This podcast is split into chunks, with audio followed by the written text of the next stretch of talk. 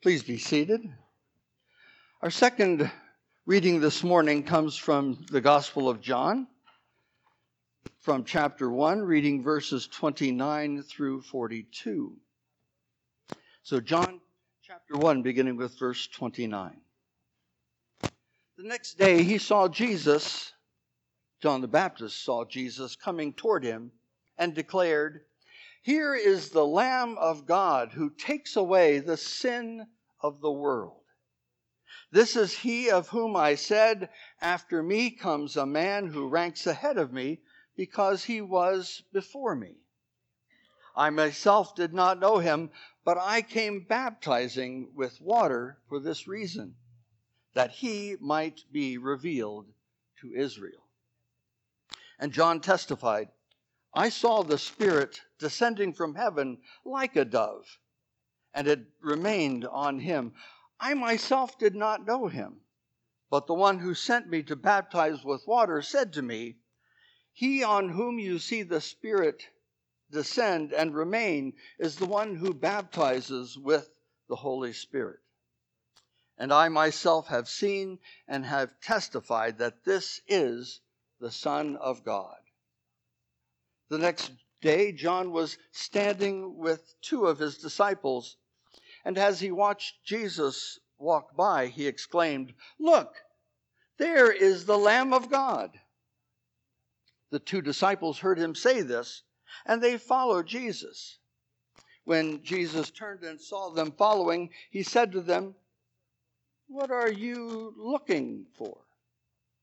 And they said to him, Rabbi, which translated means teacher, where are you staying? He said to them, Come and see.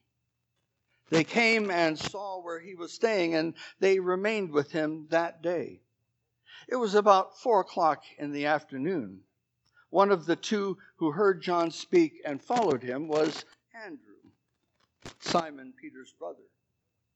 He first found his brother Simon and said to him, We have found the Messiah, which is translated the anointed. He brought Simon to Jesus, who looked at him and said, You are Simon, son of John. You are to be called Cephas, which is translated Peter, which is further translated rock. I added that. This is the word of the Lord. Thanks be to God. Reading this morning's passage from Isaiah, along with the story of John the Baptist, it uh, reminded me of, of a German theologian named Hermann Gunkel. He focused on the Psalms mainly in, in the one text I was reading, and he had picked out 10 of the Psalms that he called the royal Psalms because they tended to focus on what the king was to do in the nation of Israel with and through God. Hermann Gunkel called these the royal, royal Psalms because they tended to offer to the king a job description how they were to follow God's law and handling their job, if you will, as king. So if, if you want a quick list, it's Psalm 2 and 18, 20, 21, 45, 72. I see all you writing these down. 101, 110, 132, 144. Bingo? No. I was waiting for that and Psalm 72 seems to be the one that matches up with our two scriptures this morning. It's the closest in Gunkel's arrangement that seems to match today's scriptures in describing what the king does and how the king has been identified in this Isaiah passage, or the chosen one has been identified in this Isaiah passage and in John as well you have to realize that often uh, kings in the ancient days were also called the, the anointed one, the Messiah.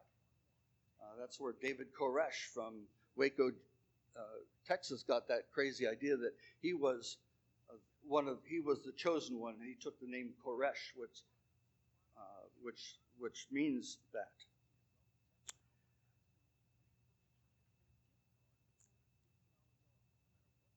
And I know many of you are kind of surprised because you're saying, job description for a king? I mean, isn't the job description of a king to hold a scepter and wear a crown and fancy, fancy robes and sign parchments when people bring them to you, right? You think that's the job description of a king. But now listen to Psalm 72 and hear what God lays out for a king's identity. Give the king your justice, O God, and your righteousness to a king's son. May the king be a judge your people with righteousness, and your poor with justice. May the mountains yield prosperity for the people, and the hills in righteousness.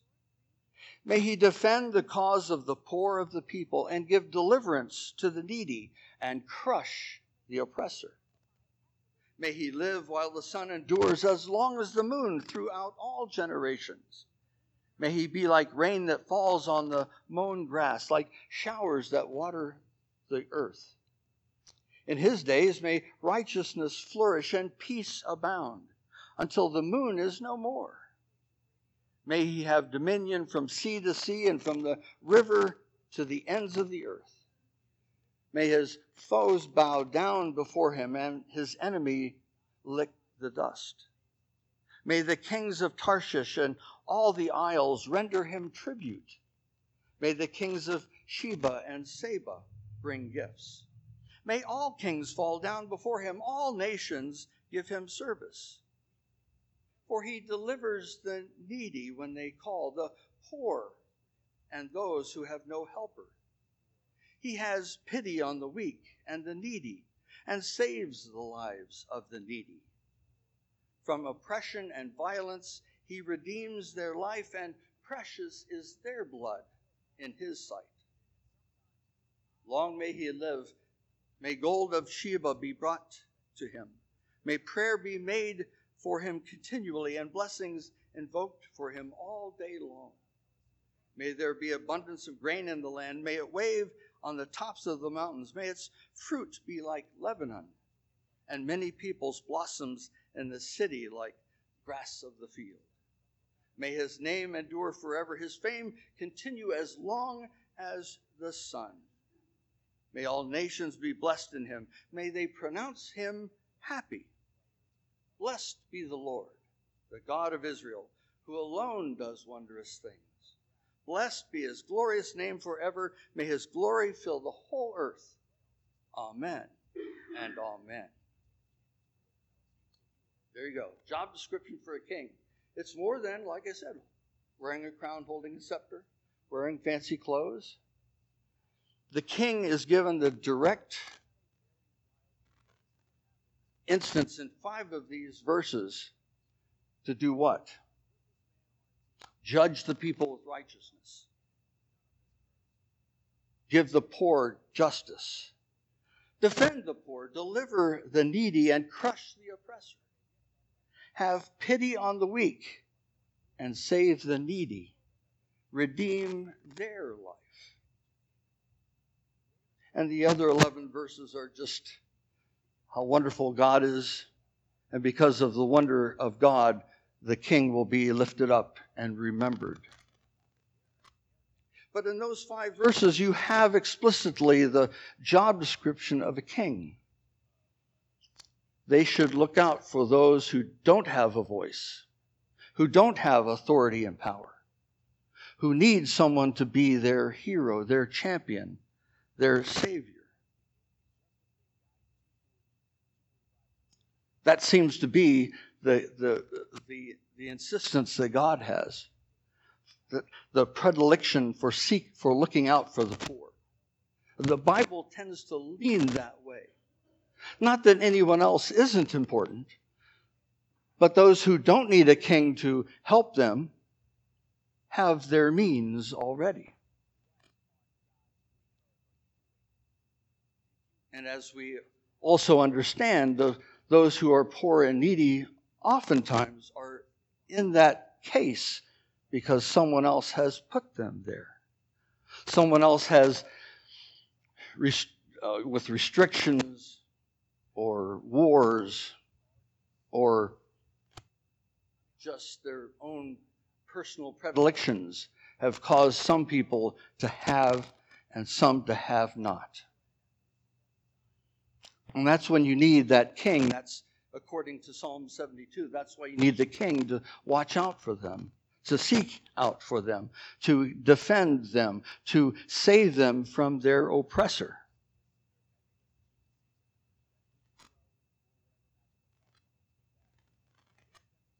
The king is to defend all faith and defend all people. But primarily, the king is there to defend those who have been left Now, as a side note, I've mentioned the word king a few times. And tomorrow happens to be Martin Luther King Jr.'s birthday. It's going to be a celebration, St. Francis Church at 7 o'clock, as we remember his words.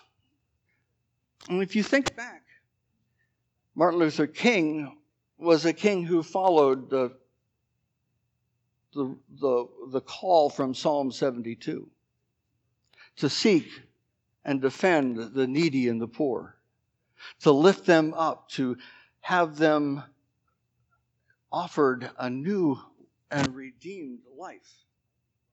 That's what kings do. That's what kings should do. But we know differently, don't we? Often our kings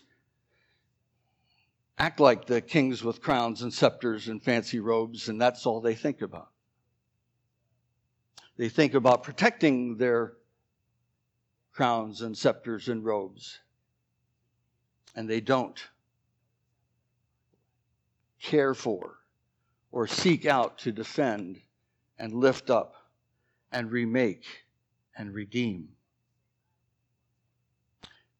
One reason why it wasn't enough for God to allow the people of Israel to have kings. He had to send his son Jesus to come and be among them. Just as John the Baptist said, this is the, the Lamb of God, come to be slaughtered for us in our place, to be the scapegoat, to take on our sins, our discrepancies, our failures. This Jesus has come as the true nature of a king, redeeming all and every. He was here to seek that justice for the poor and the needy, to crush the oppressor, to have them see who they really were. In his words, the ones that cut both ways. But John the Baptist wasn't happy enough to give Jesus the kingly title and the kingly job description. He said, This anointed one comes with a special purpose, two additional jobs to fulfill, and only Jesus can fulfill. One, that he will baptize with the Spirit. Two, that as the Lamb of God, he will be the ultimate sacrifice the ultimate sacrifice for the salvation that God offers to us all, the ultimate sacrifice, the scapegoat for all sinners, the Redeemer for all time and all history. Jesus came to offer that to us. Jesus was baptized in our stead, crucified in our place, and the Spirit announced him. And remained with him. And John recognized, Saul and proclaimed that.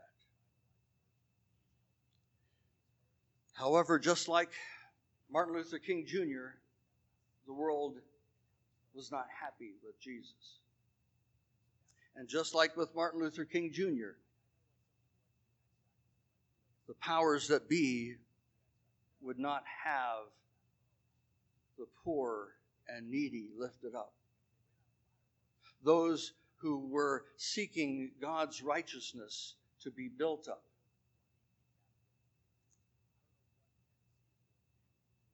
They did not want the poor and the needy to become children of God. And so, our champion sent by God, this chosen one, Jesus, was nailed to a cross, left there till death, buried in a tomb, and he rose again for us, in spite of what the oppressors attempted to do. So, our, our scriptures this morning are telling us two things. That we've had the King, the chosen one, the, the Lamb of God in our midst, and he remains still forever.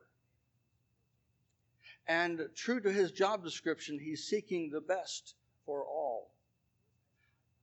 But he's cha- the champion especially for the needy, the poor, the ones who need justice, the ones who need to be lifted up and brought up. Beware of those who only look out for themselves or those like them. Beware of those who oppress who turn the screws, who fight against the author of life, this Jesus, the chosen one. And our job? The only job that John the Baptist gave us is to seek the Lord while he may be found. Amen. So I was really keen to give you the point of the sermon today. So be sharp and take it into the world. Well, what are you standing there for? Go. Amen and amen.